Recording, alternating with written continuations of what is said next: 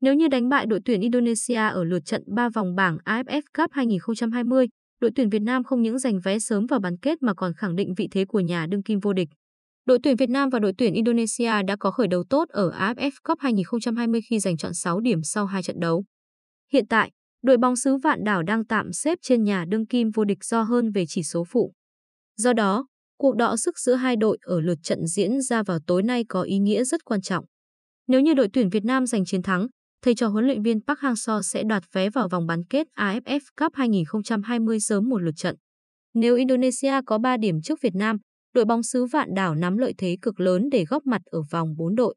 Trong khi đó, nếu hai đội hòa nhau thì đội tuyển Việt Nam là đội nắm lợi thế nhất ở cuộc đua vào bán kết, khi chỉ phải gặp Campuchia ở lượt cuối còn Indonesia cũng nắm quyền tự quyết trước khi đấu Malaysia. Xét về tương quan lực lượng, đội tuyển Việt Nam được đánh giá nhỉnh hơn đội tuyển Indonesia. Mặc dù những ngôi sao vàng thua 6 trong 8 trận đấu gần nhất, nhưng đó đều là những thất bại ở vòng loại thứ 3 World Cup 2022 trước những đối thủ mạnh hơn. Khi trở lại AFF Cup 2020, đoàn quân của huấn luyện viên Park Hang-seo thể hiện màn trình diễn ấn tượng. Kể từ khi huấn luyện viên Park Hang-seo làm việc ở Việt Nam thì ông duy trì thành tích toàn thắng trước bóng đá xứ Vạn Đảo. Lần gần nhất, huấn luyện viên Park và các học trò có chiến thắng 4-0 trước đội tuyển Indonesia ở vòng loại thứ hai World Cup 2022 khu vực châu Á.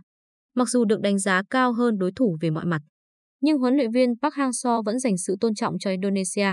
Ông cho biết, đội tuyển Indonesia đã có nhiều thay đổi so với trận đấu hồi tháng 6.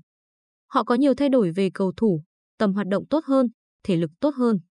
Họ đã ghi được 9 bàn trước Lào và Campuchia.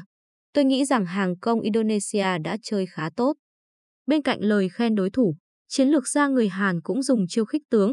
Ông nói, khi gặp Campuchia và Lào, Indonesia chơi ở thế cửa trên và dâng cao đội hình tấn công. Thế nên, họ cũng để lộ ra những khoảng trống ở phía sau. Tôi không đánh giá thấp Campuchia và Lào, nhưng cách Indonesia để thủng lưới ba bàn trước những đội yếu hơn như vậy thì chúng tôi nghĩ mình cũng có cơ hội.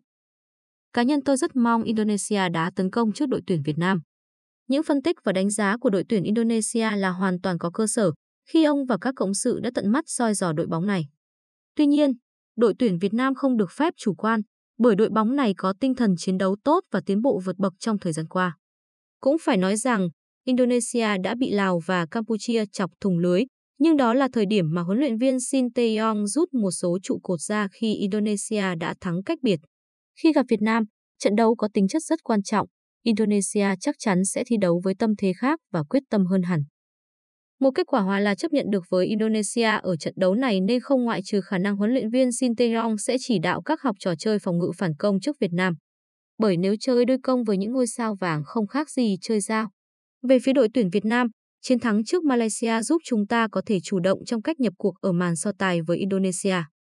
Chúng ta hoàn toàn có thể tấn công phủ đầu để có bàn thắng sớm. Nhưng, việc chơi thận trọng và nhờ đối phương dâng cao sẽ là kế sách hợp lý hơn để chúng ta có thể đạt được mục đích của mình. Trận đấu giữa đội tuyển Việt Nam với đội tuyển Indonesia trong khuôn khổ bảng B Cup 2020 diễn ra vào lúc 19 giờ 30 phút tối nay ngày 15 tháng 12 giờ Việt Nam.